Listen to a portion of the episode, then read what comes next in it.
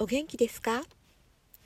このトークを聞いていらっしゃる方も聞いていらっしゃらない方も今日は休日ないしはお仕事をされてるお方もいらっしゃるかもしれません。私は仕事です。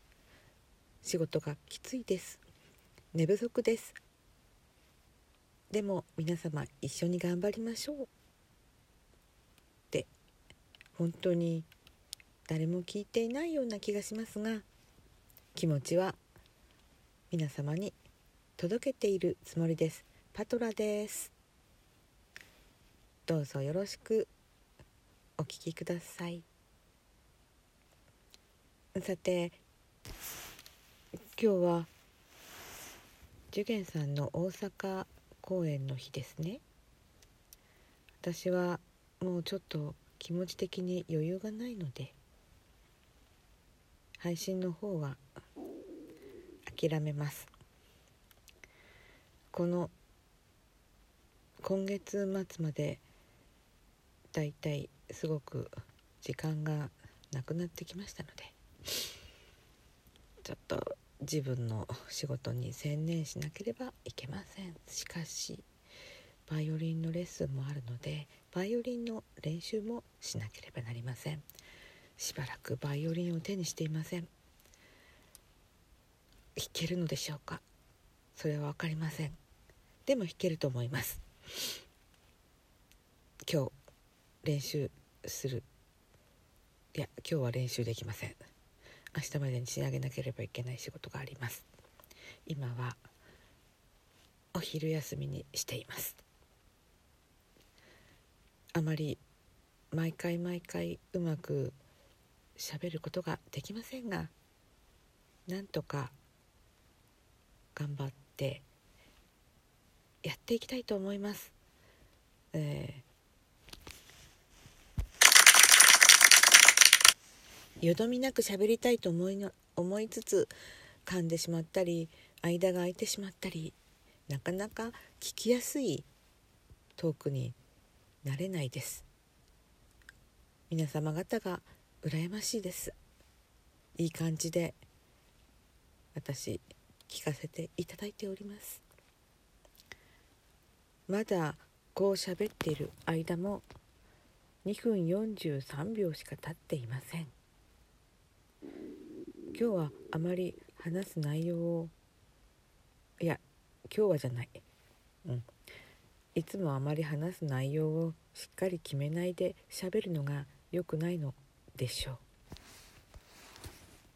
さていつもふと思うのがでなんかあれ？あらこの地域正午になるとサイレンが鳴るようですね。このサイレンの音が入っていたのかしら？よく分かりませんが話を続けます？えー、私は一体誰なんだろうって定期的に思います。今ここで喋ってる私は確かにここに存在しているんだけれども私の記憶の中の私っていうものが物心ついてからの私というものが、まあ、一応思い出となって頭の中にストックされてるんだろうと思います。その時々の子供の時の私も私であり今の私も私でありでも違う人でもあり性格も同じところもあるけどだんだんと生きている間に変化していくこともあるのではないかと思います。こう話していくと一つ思いついたのが私という人物はうん思い出すとキャラ変を繰り返してきたように思います。一つのそのパターンの性格でいた場合何か不都合なことが起こってくるのです。そしてその度に私は多分きっとこれは生きるためということだと思うのですが自分でキャラ変しようと思い立ってしまうのです。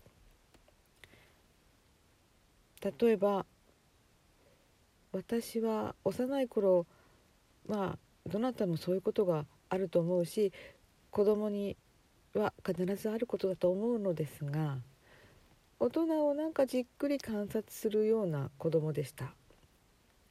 ですのでその頃大人が話していたことをある程度思い出すことができたりどのような目で大人を見ていたかっていうことも思い出すことができます。でも誰しもこれは経験があるのではないかと思います。子供の時は訳がわからないで通り過ぎていた会話も頭の中には意味がわからないまま記録されていて大人になってからふとそれが何か飛び出してくるというのか思いもよらなくそれが引き出されてあああの時はこのようなことを話していたんだなっていうことを大人目線で改めて考えることをしたりしませんか？皆様も。うん。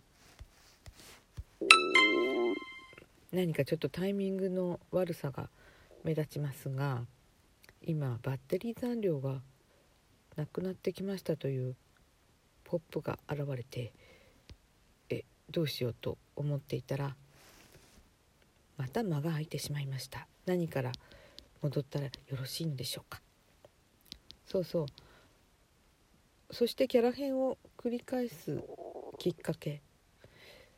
例えば小学校の高学年になった頃。からいや小学校低学年の頃か。小学校に入学した時は引っ込み思案で意見もまともに言えない何か静かな小学1年生でした。まあ大体学校に慣れて3年生にもなってくるとどんどん積極的になっていきました。そしていろんなことにチャレンジしたりもしていたように思います。しかし小学校高学年になると少しまたその活発さが影を潜めて静かな人間に戻っていったような気がしますそれは多分きっと読書ばかりしていてあまり人と話さなかったりまた少しずつ大人になっていって今までキャーキャー思っていたこともそれほど思わなくなったりしたのでしょう。なんだか変わったねと言われたのはその頃でした。まあそうなのかな。でもそれはどうでもいいことだと思思ってそのまま中学校に行きました。普通の公立の中学校でしたのでそのまま地域の子どもたちと一緒に中学校に進学ということになりました。そうするとだんだんこの何て言うのか私自身そういうつもりはなかったのですが何かその人の目を意識したぶりっ子のように思われることがそういう事象が出てきました。私はそれほど人と関わってなかったはずなんですけれどもまあそういう目で見たくなってしまう同性の生徒たちもいたのかもしれません。特に私は目立つ感じの方ではなかったんですけれどもその時私は何かまずいということを感じみんなと積極的に関わっていかなければいけないと思いたち。そしてまあ今の言葉で言うと陽キャですか？陰キャと陽キャ？どっちかというと陰キャな方だったのではないかと思いますが努力して陽キャに転換していきました。